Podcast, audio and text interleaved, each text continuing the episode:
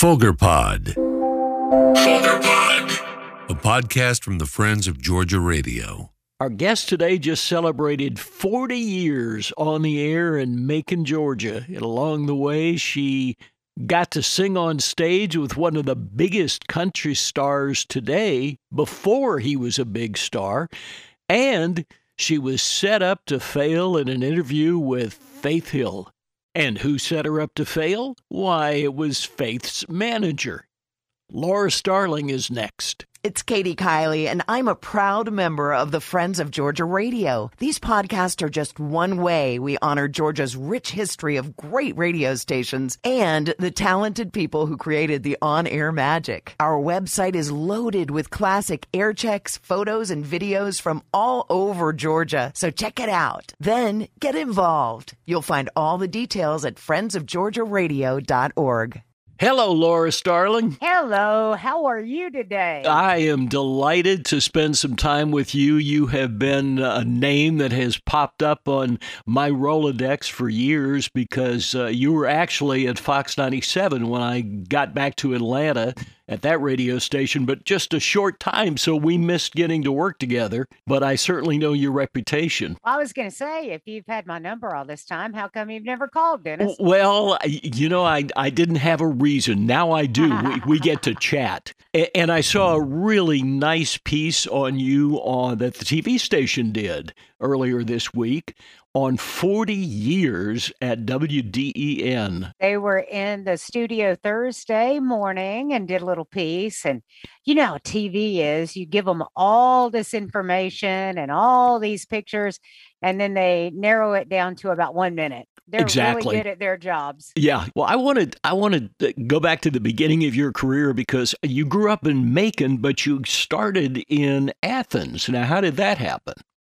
Well, I went to school for a little while in Athens. And um, while I was there, I was working part time in the University of Georgia Public Relations Department. And while I was over there one day, there was somebody from WRFC radio, and he said, Hey, we've got some part time openings. Do you want to come over and do some radio? And I had never done radio, but I, I was open for a part time job. So I went over there, and Jerry Marshall, who was the PD at the time, hired me uh, to work at WRFC. And before I knew it, I was working 10 p.m. to 2 a.m. every day and going to school. And um, it was a fun time. That was a great radio station. Also, I mean, an exciting place to be, and what a great way to start.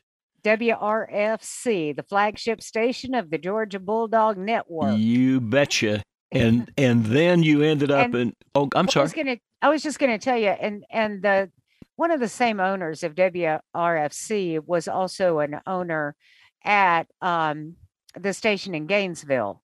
So that's how that connection uh, came before fox was bought by somebody else. And you got to gainesville but then decided to go back home and finish your degree at Wesleyan. What what motivated you? Uh, was that mom and dad's hands in your back? Hey, get that degree. When I first went to college, I went to a little college called Andrew College in South Georgia, and there were I did my first two years there and uh, worked for the local newspaper there, and there were 400 students at Andrew College. And then when I transferred to the University of Georgia, there were 400 students in my first journalism class. Come that on. place was humongous. And there was no uh, nowhere for me to live on campus at the time. So I was sharing a, a, ha- apartment with three other girls and um and it just was it was just big. It was just very very big. And um so I don't know and also at the time, my father was doing some work. Uh, well, he was working full time um, over at Wesleyan College. So you know what that means, right?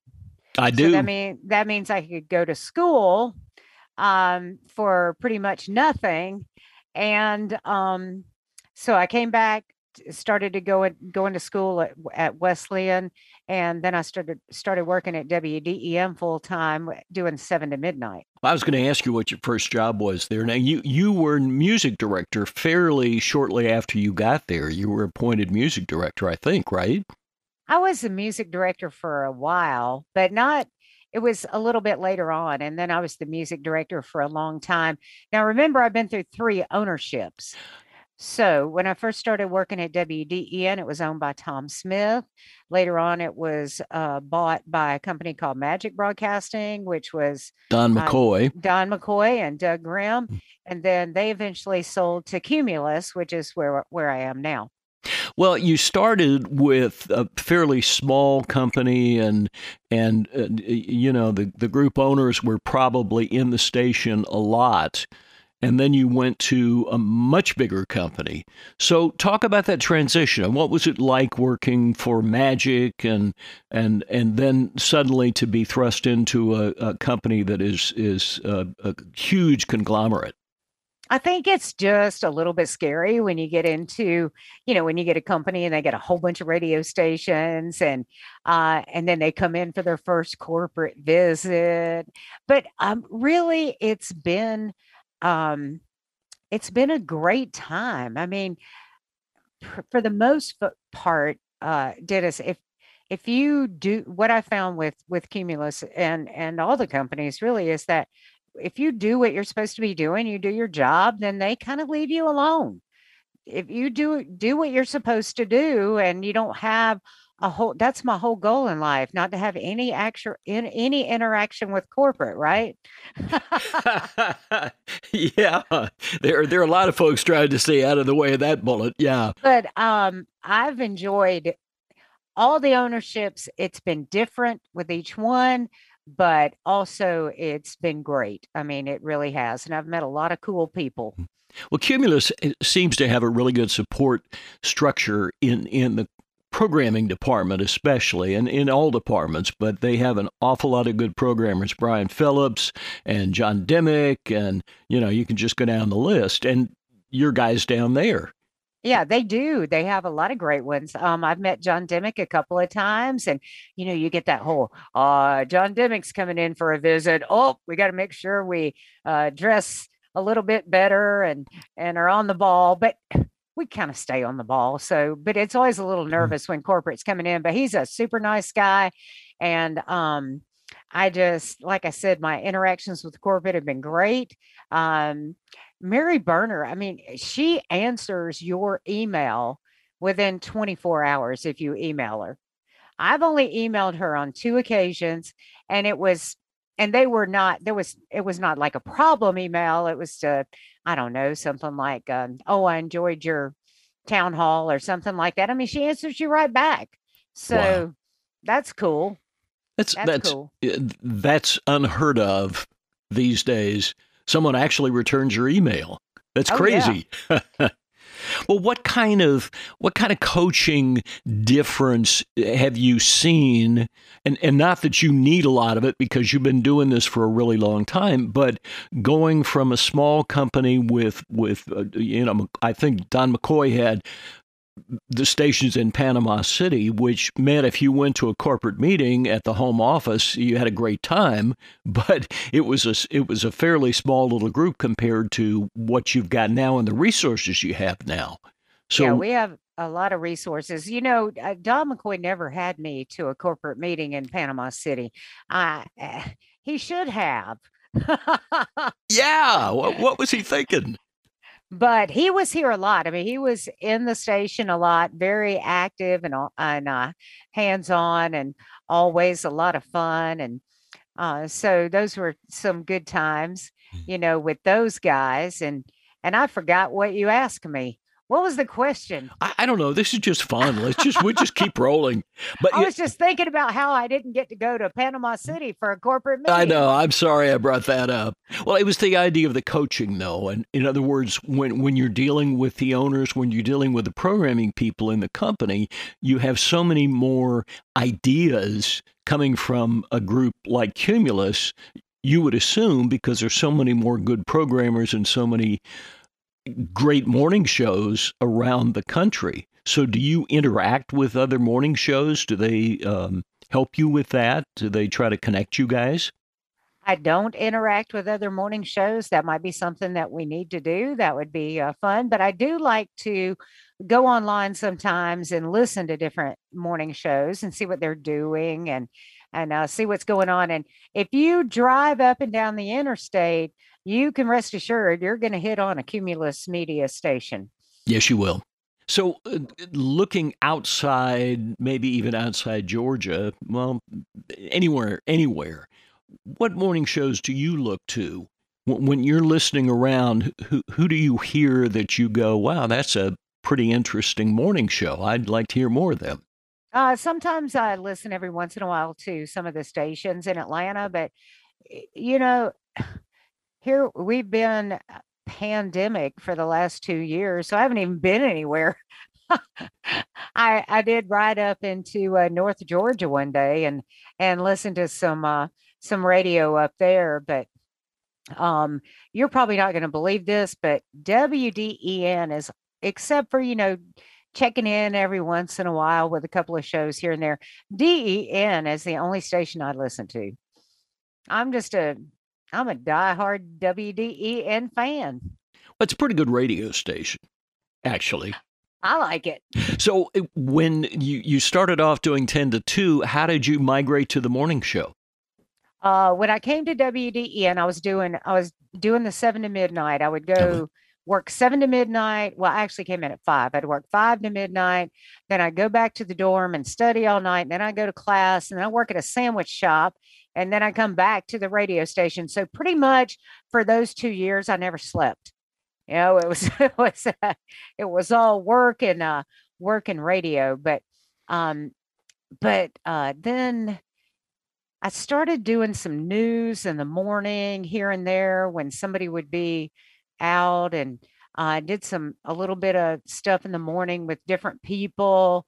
Then I worked um 10 to 2 in the afternoon on WDEN, and I was actually going back to school.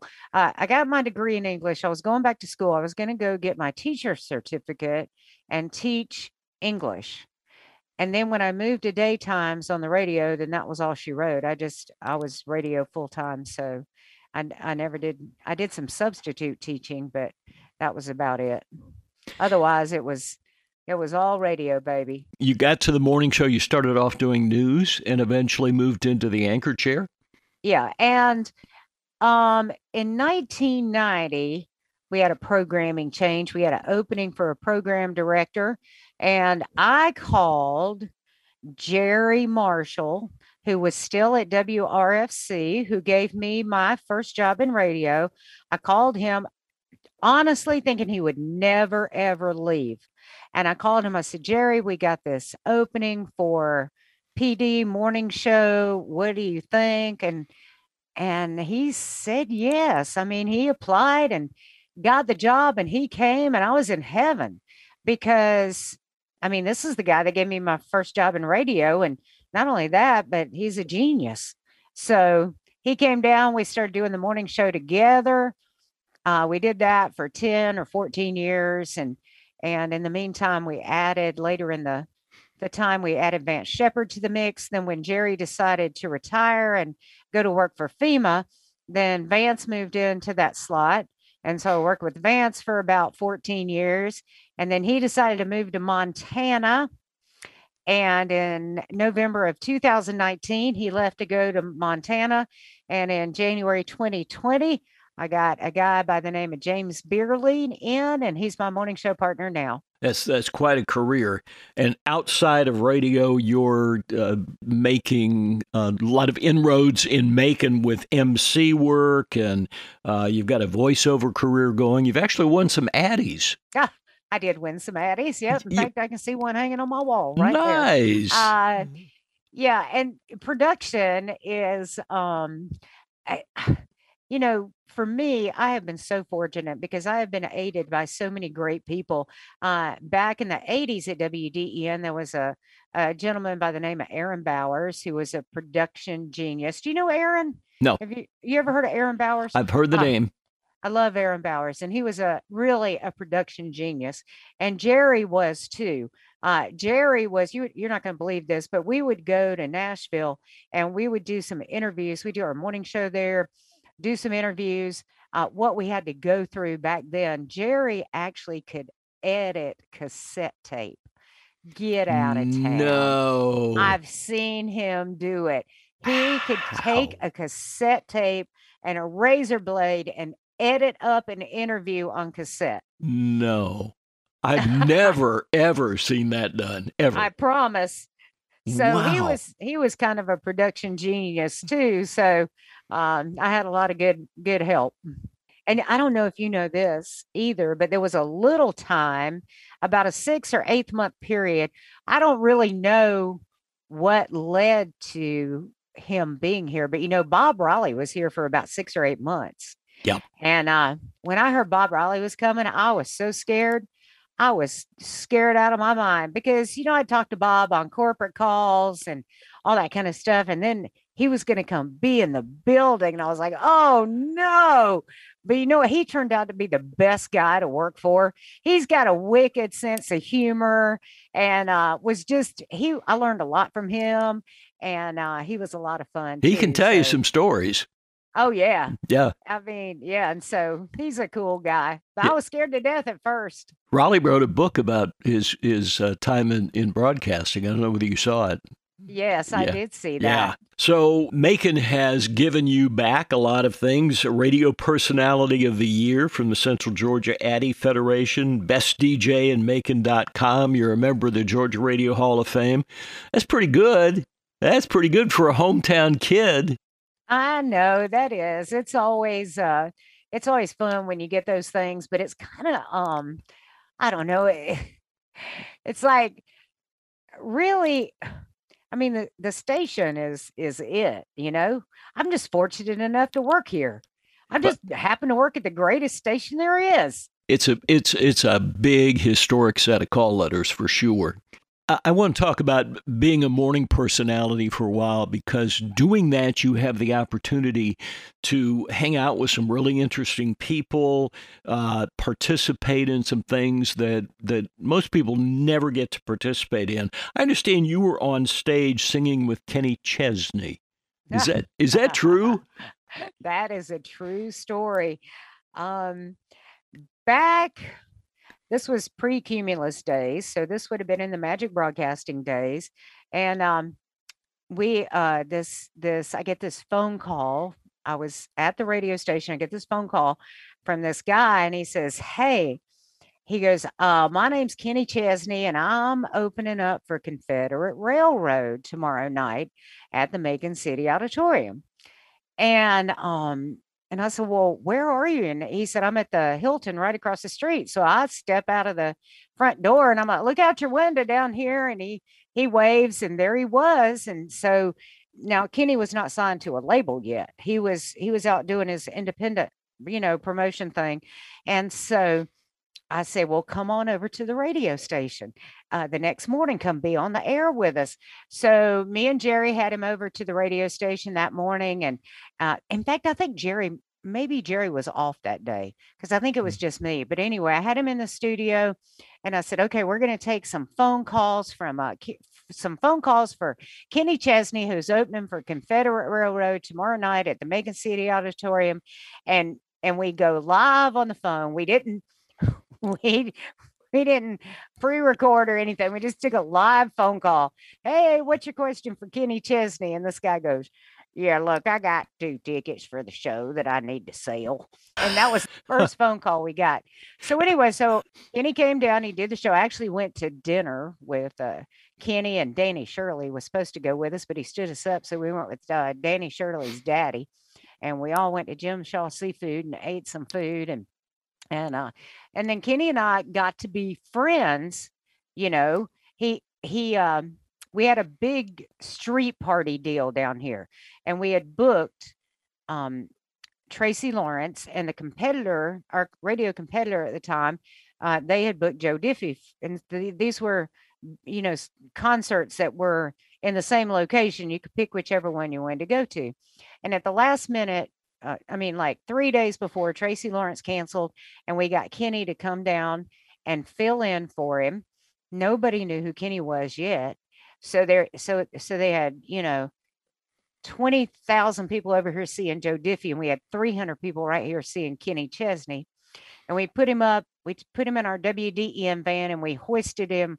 You could never do this now. We hoisted him um, about 300 feet in the air. And then when it came showtime, we lowered him to the stage in our WDEN van. Oh, wow. Now, remember, like six months to a year later, the guy was a superstar. Yeah. I mean, you know, and um, let me tell you something about Kenny Chesney. He never, ever, ever forgets anybody who helped him. I mean, he he never does. I can email him today and he'll email me back tomorrow. He just never forgets anybody. So the last show that he did in Macon was the same day. Um, it was like on a Friday night, and the next day was our chili cook off. And I had been out there all day at the venue. It was hot. I was sweaty. Uh, and but I'm I left straight from the venue and I went to the show and um and they said oh we're gonna have you come on stage and and sing with kenny and i'm like what? What? Thank goodness back then nobody really had a cell phone. I mean there there weren't you know everybody wasn't getting pictures and video. And uh so yeah i got to go on stage with him and sing hamburger in paradise. So did, are, are you a singer or were you no. He just no. He just had a whole bunch of people up there. It was just fun. Oh i love he's, it. he's just that way. I mean you know, he's like, "Oh, you're going to be at the show. Come on up." If you've ever been to one of his shows, I mean, he uh he'll he'll always have some of his friends up on stage with him and stuff singing and hanging out. So eh, that's only in Macon. I mean, if I went to Atlanta, he wouldn't do that for me. You know, it, it, you're talking about what a, a, a, nice guy he is. I got to program country for a short time in Houston, and the one thing I noticed was the country artists are so friendly and so appreciative of radio. And they will wander around a radio station and hang with you and just do really fun things that you know, having come out of the rock and roll radio, it's a whole different atmosphere. You don't find that kind of camaraderie from the rock guys. Yeah, there's uh the the country guys and gals, they're awesome. I mean, they really are accessible a lot of the time. And uh I mean Jason Aldean's the same way. Um, he's especially when he's been to his shows in Macon. Um, he's done, you know, he's he did three, three or four, three back to back years here in Macon, donating money to uh, the Children's Hospital. And and we always got to hang out and go backstage and hang out with him. And he's he was just he, he's always really accessible as well. But you know, he's from here, so this is his hometown. Um, but even back a long time ago, they were always that way. Um, Aaron Tippin, I'll tell you, man, I'm really, really going back there. But Aaron Tippin did a show at the Macon Coliseum, and and after it was over, he set up a table and he sat there. And remember, the Coliseum will hold seven or eight, nine thousand people. He sat there and signed autographs until the last person was gone. I mean, he was there half the night yeah. signing autographs.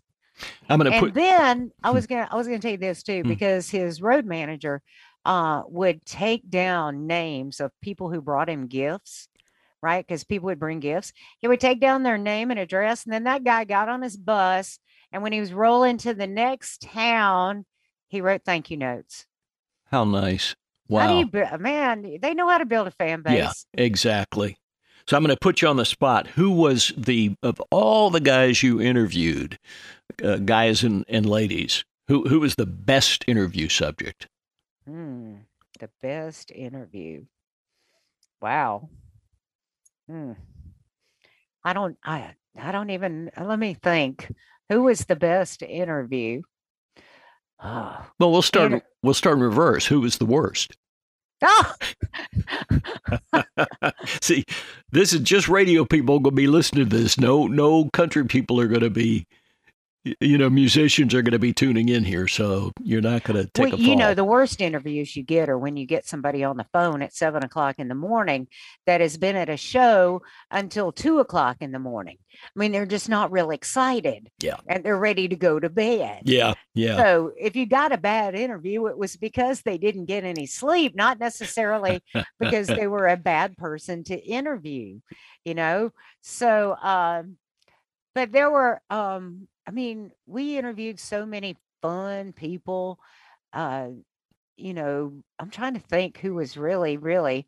I mean, Garth. We interviewed Garth. He was fun. Garth is always fun, and uh, Kenny's always fun, and Jason's always good, and um, and I'll tell you the most embarrassed I was doing an interview. Yeah, so I want to hear that. I was in Nashville, and uh, and we were at the Grand Ole Opry, and and somehow we got a. They were like, "Oh, we got Faith Hill. She's got five minutes that she'll talk to you guys. Five minutes with Faith Hill," and um, and I think I honestly think that it was Ken Tucker who was the radio rep at the time, and he said one of the questions that she likes is she likes to be asked, "If you were a vegetable, which vegetable would you be?" And I was like, "Okay." So we go into the interview and and we sit down with her and and I go, if you were a vegetable, what kind of vegetable would you want to be? And she looked at me like I was a nutcase. And so he totally set me mm. up. I mean, she looked at me like I was an idiot. oh, wow. so of all the promotions you guys you guys have done down there, what was the best? Ooh, we we did some we we did some fun stuff in the day. One of the best things we ever did was in 1992, we had a flood in middle Georgia. And it was it was like the rain stayed over middle Georgia for three days nonstop, and it flooded out a lot of businesses. And um, I mean, it was it was terrible. We were like at my house, we were without water for a week. We were going to the fire station to get jugs of water. And so we put on a fire relief concert and we had Trisha Yearwood do that. And uh, Trisha was awesome because this is her hometown area too. So she came down and I mean, we paid the sound and the band, but she donated. And Kenny actually came down to that too. And he that was right before he got his deal with BNA. And he paid his own way to come and wow. do that benefit show. So that was a very, very cool thing we did, raised a lot of money for the community. Um, we've done things like uh, Jerry and Vance and one of our sales guys di- dressed up as the Dixie Chicks for Halloween, and we went out and raised some money doing that. And you know, those are the fun things that you do in radio. Sure almost 40 years same radio station and yet you you've seen some tremendous changes in the business in terms of how we do the job and and how you execute the job in the control room going from maybe even playing albums or or 45s to carts to yeah that's exactly how it went.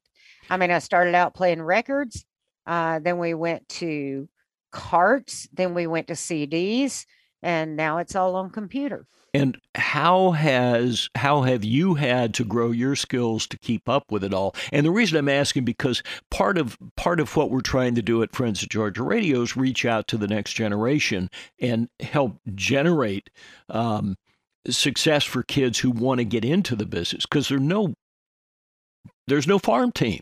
The the overnight show that we all started on is not there anymore right. At a lot of radio stations. So you know a, a, kid coming out of college what are the things they're going to have to know to jump into a radio station like den and do well, well? maybe they would start with something like what you're doing right now maybe a podcast. Um it's so hard because there are you know rules governing who can come in and out of the station and it's so hard to try to teach somebody about radio unless they can actually be inside and and do it for themselves. Um so i think that's a big problem that we have because we're all getting old. So who's who's going to follow us? Yeah the next generation is what we're all kind of searching for. And if you talk to the corporate people, they tell you it's it's hard to find young people who know enough about it to walk into the radio station and and do the job. So where do you, where, what would you advise if you had a little sister, you know, just coming out of college or you know coming out of high school wanting to go into radio? Where would you tell them to start? You know, I guess where we all start some small radio station that um, maybe needs some part-time help where you can get in the door and at least learn a little bit about it uh, before moving on to you know, to a bigger station or to a I mean, it'd be great if um if they had a, a place, like I said, where you could go in and watch the DJ and let's be honest, Dennis, it's not that hard to push the buttons. So that's one thing you got to learn is if you can learn to push the buttons, then you can work on doing the talking you've done pretty well in, in, in, voiceover too, and that's also changing. You think, you know, it used to be kind of a fallback. Well, I'm I'm I'm between jobs, but I'll do voiceover, and it's harder these days, isn't it, to to make a living at it? I haven't done voiceover work for anybody, and I've mainly done specific client commercials. You know what I mean? Well, the, the reason I ask because a lot of my friends who do do voiceover are they're, they're more and more places, you know, five dollars a holler now with with people just logging on the internet offering their voices, and then now they're creating a- AI that you've seen the ads on Facebook, uh, probably, where you know, uh, give me the give us the script, and our artificial intelligent announcer is going to read it for you. I have seen that. That's some scary stuff. It is scary.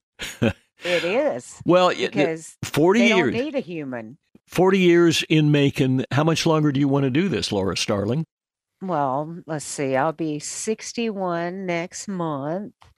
And my financial guy says that I need to work till 70 to get the most benefits.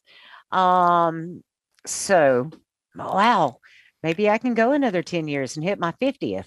I, I don't see you slowing down, Miss Starling. Well, I don't want to. Uh, it does get a little bit harder to get out of bed, but otherwise, you know, it's fun time, a lot of good times every single day. Um, and it's something I love doing. So well, I'm I'm delighted that we got a chance to spend some time together, and I wish you continued success. I know you're doing great things down there, and and come see us. Well, listen, it was great to meet you. Our guest has been Laura Starling, longtime personality in Macon, Georgia, WDEN. I'm Dennis Winslow, and we are all friends of Georgia Radio. Folder Pod.